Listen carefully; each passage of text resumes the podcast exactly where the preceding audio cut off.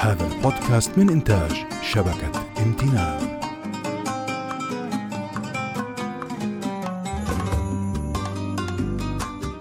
السلام عليكم ورحمة الله، نرحب بكم في هذه الحلقة الجديدة من بودكاست محمد باعبيد، هذا البودكاست المتخصص في الهجرة والهوية.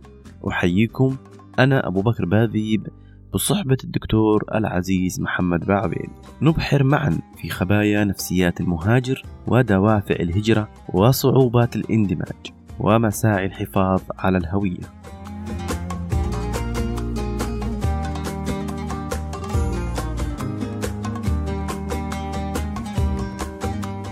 في بداية دكتور، احنا سعداء باستكمالنا للحلقة السادسة من بودكاست محمد باعبيد اللي وضحنا لجمهورنا الهدف والغاية اللي احنا شغالين عليها وحابين ان احنا نوصل للناس فيها ونوضح لهم مفاهيم كثيرة، لانه بالضرورة لا يخلو مجتمع عربي او غير عربي، يعني لا يخلو مجتمع من فكرة المهاجر وفكرة الهجرة وفكرة الاغتراب بمفاهيمه المختلفة اللي وضحناها في كذا حلقة بشكل كبير وموسع. فاحنا حابين آآ آآ نشكر جمهورنا اللي أعطانا الثقة خلال الخمس حلقات السابقة، ونوعده بالمزيد من الحلقات اللي قدر الإمكان تغطي كثير من التفاصيل اللي هم حابين يسمعوها أو متشوقين للسماع تفاصيلها وتجاربها المختلفة. دكتور، طبعا احنا تحدثنا في الحلقات السابقة عن بعض التفاصيل المتعلقة بالهجرة، قبل الهجرة وأثناء الهجرة، والقرارات اللي يمكن تتخذ قبل السفر إلى أي بلد ينشد المهاجر. خلال هذه العملية طرقنا لبعض الأمثلة من حيث التحديات، وكذلك تحدثنا عن يعني موضوع الشك والندم اللي قد يعني يشعر فيه الإنسان، سواء كان وخاصة في مرحلة ما بعد الهجرة. وأعطينا بعض الأمثلة، وفي المجمل قلنا إنه هذه هي حالة طبيعية وهي واحدة من أعراض الهجرة نفسها، باعتبار الهجرة قرار ليس بالهين وقرار له آثاره المباشرة، ولكن آثار بعيدة المدى تعتبر من من أهم عواقب قرار الهجرة. آه نحن سنحاول آه ضمن الحلقات القادمة آه أن نتحدث آه بشيء من التفصيل عن القضايا اللي تخص ما بعد الهجرة. دكتور، آه من آه واقع كلامك آه وتمهيدك للحلقة الحالية، تناولت فكرة فكرة مرحلة ما بعد الهجرة، وفي حديث سابق بيننا حول الإعداد آه من خلال الإعداد لهذه الحلقات تحدثت حول مصطلح آه لفت نظري كثير، وأتصور إنه آه، هذا المصطلح كان في محله، وهو آه، رحلة اندماج المهاجر العربي في المجتمعات الغربية. ليش اخترت مصطلح رحلة يا دكتور؟ أولاً الرحلة هي عبارة عن عملية آه، طويلة أو قصيرة، ولكنها في الأخير هي عملية، وهذه العملية تتضمن محطات ومراحل مختلفة، وبالتالي يعني حتى أن تصل إلى هدفك المنشود تمر بمراحل مختلفة، وهذه المراحل أيضاً تنطوي على كثير من التحديات والصعوبات. وأهم أيضاً ما يميز الرحلة، ضمن الرحلة أنت يعني تكون أمام محك حقيقي لكل التصورات والتوقعات التي بنيتها قبل أن تتحدث، ولذلك ضمن هذه الرحلة أنت ستكتشف نفسك في سياق مختلف، يعني أنت تكتشف نفسك كمهاجر وليس مثلاً كيمني أو عربي أو آه، أيا كان مثلا انتمائك أو خلفيتك عندما كنت تعيش في في بلدك آه، الأصلي أو في مجتمعك ضمن أهلك. فلذلك أعتقد أن كلمة رحلة آه، بتعبر تعبير آه، إلى حد كبير دقيق لتعقيدات عملية الاندماج، آه، واللي كثير من الناس يعني يحاولوا يتعاملوا معها بقدر من السطحية اللي في الأخير آه، ما تساعدهم على مواجهة التحديات الناجمة أو المرتبطة بعملية الاندماج، لذلك أنا سميتها رحلة. طيب دكتور، في غمار هذه الرحلة الذي أنت حاولت أن تقدم لها مفهوم أو أرضية ننطلق منها لحديثنا في هذه الحلقة والحلقات القادمة اللي تتكلم عن مرحلة ما بعد الهجرة، من خلال تجربتك أو من خلال بعض القصص اللي ممكن إحنا نسردها للجمهور اللي يسمعنا، إيش أول نقطة، أول مرحلة، أول محطة؟ إذا افترضنا أنها رحلة فهي أول محطة ممكن أن احنا نتكلم فيها في حياة هذا المهاجر الجديد في الوطن الجديد، المحطة الذي اختارها أو اختارته حتى يكمل حياته هو وأولاده فيه. آه هذا سؤال مهم. أنا في تقديري الشخصي آه من تجربة شخصية وكذلك من تجربة تجارب كثير من المهاجرين، وأيضا أعتقد أنها مذكورة في كثير من الدراسات الاجتماعية والنفسية للهجرة. أعتقد ال ال ال المحطة الأولى أو النقطة الأولى هي يعني حالة الانبهام اللي يمكن أن يعني تنتاب الواحد عندما يصل إلى بلد يعني كان ينشده أو يحدث إلى الوصول إليه.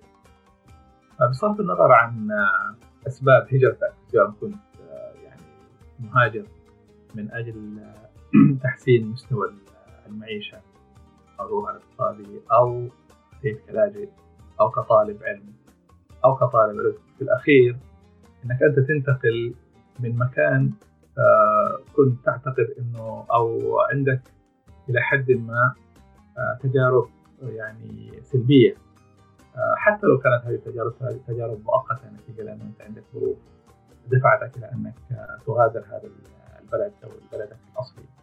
فأعتقد أنه البداية هي عملية الانبهار، وهذه طبعا تأخذ فترة بسيطة، قد تكون أشهر وعند البعض قد تكون سنة وأكثر. و... و...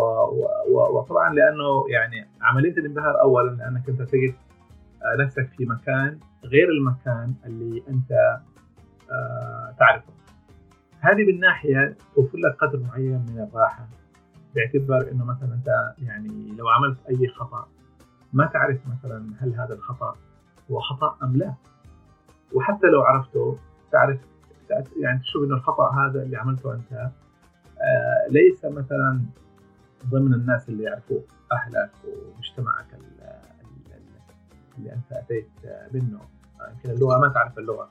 تقصد الخطأ اللي اللي في البلد الجديد ولا اللي أنت من البلد؟ لا اللي في البلد الجديد. يعني مثلا عادة أنت في, في عملية الانبهار يعني هو أنت متشوق لمستقبل أفضل، وكل ما تواجهه في حياتك في المجتمع الجديد يبهرك.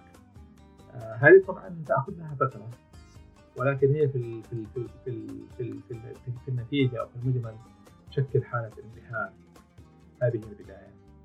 دكتور، أنت تكلمت عن مرحلة وصول المهاجر ومرحلة الانبهار اللي حددت لها سقف زمني ما بين أشهر إلى عام. طب دكتور، إذا حاولنا أن احنا نتكلم حول مفهوم الاندماج اللي ممكن يعني نقدم فيه تصور ونعمل له أرضية حقيقية إنه الناس تفهم يعني إيش ما هو الاندماج. أعتقد إنه هذا مدخل مهم جدا لمناقشة موضوع حالة الاندماج وكل التحديات المتصلة بها.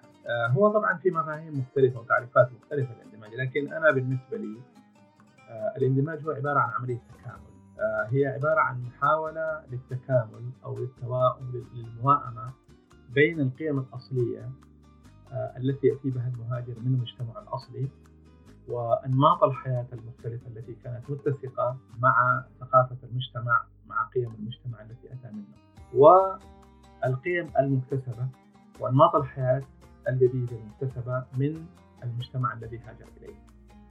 أنا أعتقد أنه هذا هو هذه هي حجر الزاوية في مفهوم الاندماج، هي عبارة عن عملية تكامل. والتوتر الذي يحدث للإنسان سواء كان على مستوى اجتماعي أو على مستوى نفسي عميق هو انعكاس للصراع الذي يعيشه المهاجر بعد الهجرة وبعد أن يصل إلى البلد الذي هاجر إليه في محاولته. وعندما أتكلم عن رحلة أنا أيضا أتكلم عن رحلة المهاجر في محاولة يعني التوفيق بين القطبين اللذين يعني يتفاعل يتفاعل اللذين يتفاعلين ضمن هذه الرحلة. وكما ذكرت ضمن يعني أيضا مفهوم الاندماج أيضا ضمن يعني قدرتك أو محاولتك للتأقلم مع الوضع الجديد، سواء كان من حيث الأكل، من حيث اللغة، من حيث الجو. يعني تجد بأنك أنت تحاول أن تكتشف مفرداتك ضمن سياق مختلف. فلذلك يجب أن نميز أو نفرق بين الاندماج اللي هو يسموه integration بالانجليزي وبين الدومان او الانتحار يسمى بالاسيميليشن. فكثير من الناس يعتقدوا انه مجرد ما ياتوا الى هولندا او اوروبا او كندا او امريكا من الافضل ان يتخلصوا ويتنصلوا عن كل ما له علاقه بجذور القاسية والدينية والاجتماعية، وطبعا هذا أمر صعب جدا، لأنه مهما حاولت أنت أن يعني تتنصل أو تنسلخ من هذه الجذور ستجدها أمامك بأثر رجعي في المستقبل، أو العكس تماما. هناك من يعتقد بأنه الأفضل أن ينعزل لأن هناك صدمة من المجتمع الجديد الذي هاجر إليه، وبالتالي عملية الاندماج بالنسبة له هي الهروب إلى الوراء، ويعني تقوقع ضمن كيانات محدودة نفسا يعني مع المجموعات الأثنية التي أجا يعني ليشبه سواء كان في اللغة في الثقافة في الدين في العادات. طبعا حالتين أعتبرهم هي وجهين بعملة واحدة، الأول الانعزال والانفصال، ولكن عملية الاندماج هي عملية معقدة، لذلك كثير من الناس تحاول تتجنبها. عندما نتحدث عن الهجرة نتحدث عن الاندماج، نتحدث عن عملية متواصلة من اليوم أن تصل إلى البلد اللي هاجرت إليه إلى يعني أعتقد إلى ما لا نهاية، لأنه هي عبارة عن عملية متواصلة تحاول أن دائما تكون يعني على دراية ووعي أو معرفة يعني المدى اللي وصلت له فيما يتعلق بالتوفيق بين القطبين. يعني ليس مثلا إنه يعني إنه هذا أفضل من هذا، لا، أنت في عملية الاندماج تتكون بشكل مختلف، يعني هذه العملية تنتج شخص آخر فيه علامات من ما أتيته به من البلد وعلامات مميزة من ما اكتسبته أثناء تواجدك في بلد المهجر، لذلك أنا أسميها رحلة. وحتى مثلا مقياس النجاح لا يقاس فقط يعني بمقدار نجاحك سواء كان الاقتصادي أو العلمي أو أو الثقافي أو الاجتماعي، ولكن هي عبارة عن محصلة لمجموعة كبيرة من آه يعني الأبعاد اللي تشكل عملية الاندماج اللي يسمونها الاندماج الإيجابي أو الاندماج الآني، بمعنى أنك أنت فعلا آه تكون يعني فخور بأنك مثلا عربي مسلم آه أيا كانت آه جذورك، ولكن في نفس الوقت أنت عندك قدر كبير من المرونة للانفتاح على الآخر، وأيضا آه تطوير نفسك وتغيير بعض الأشياء اللي أنت تعتقد مثلا بأنها لا تتناسب مع وضعك الجديد. وهذا لا يعني التخلي عن قيمك، بالعكس هو أن أن أن تتفاعل مع ما تكتسبه من قيم من عادات من أنماط حياة جديدة بطريقة تساعدك على أنك يعني تقيم جسر بين العالمين.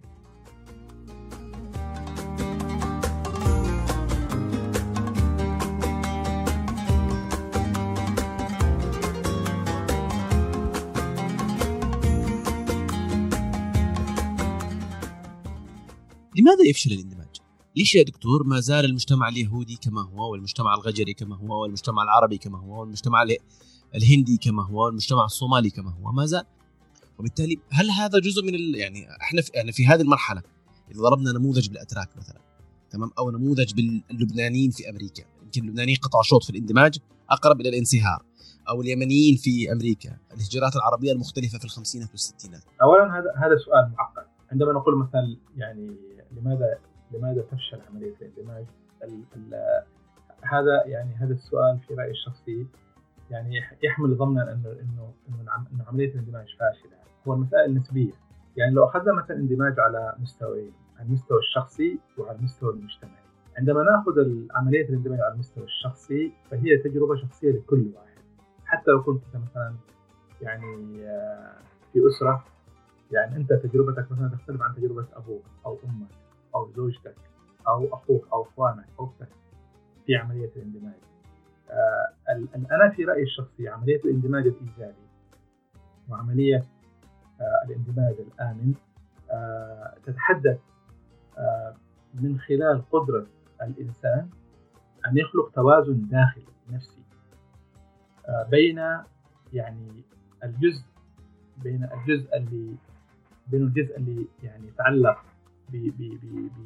بخلفيته الثقافية القيمية الدينية، وبين ما اكتسبه من من قيم وعادات وتقاليد في المجتمع الجديد. هي عملية يعني هي عملية متواصلة، ولكن أعتقد أنت أنت نفسك تحس مثلا بأنه يعني أنت مرتاح إنه اسمك محمد، وإنه الناس تعرفك بأنك أنت مثلا عربي، وإنك أنت مسلم، وإنك أنت أتيت من هذه الخلفية، وتشعر مثلا بأنه بصرف النظر كيف ينظر لك الآخر، لأنك أنت متصالح مع نفسك ضمن هذه الصورة اللي لها علاقة مثلا بمكوناتك الأساسية أو الأصلية.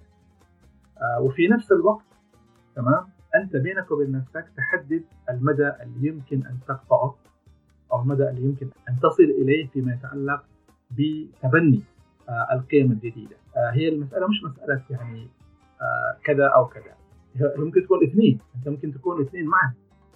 فأنت ممكن مثلا تكون عربي وفي نفس الوقت كندي، ممكن تكون أنت مثلا مسلم وفي نفس الوقت أنت كندي أو أمريكي أو أو إلى آخره.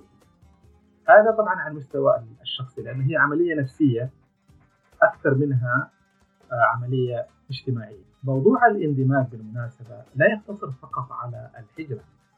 أنا في رأيي الشخصي عندما أتحدث عن الاندماج كعملية تكاملية أتحدث عن أي حالة تحصل الإنسان في حياته. يعني بعطيك مثل، أنت عندما تنتقل من مرحلة العزوبية إلى مرحلة الزواج، فأنك تنتقل من من من من أبو بكر اللي هو كان عازب، في الأخير أنت أبو بكر ولكن كنت أنت عازب، والآن انتقلت صرت آه زوج.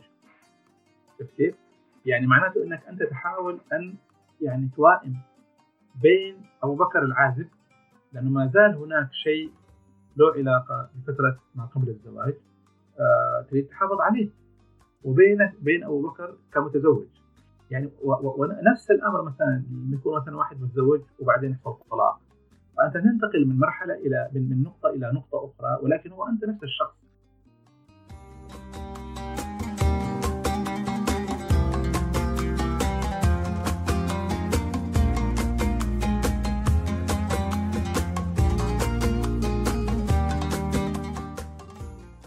أرجو أن تكونوا قد استمتعتم خلال الدقائق الماضية وعبر أثير هذا البودكاست المتخصص الذي نراعي فيه تنوع الطرح والرؤية، وعلى وعد بلقاء جديد الأسبوع بعد القادم.